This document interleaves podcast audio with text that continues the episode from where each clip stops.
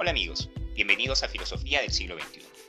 En este podcast hablaremos sobre la actualidad de la filosofía, sobre sus nuevos movimientos y teorías, ya sean europeas, latinoamericanas, africanas o sin adscripción geopolítica.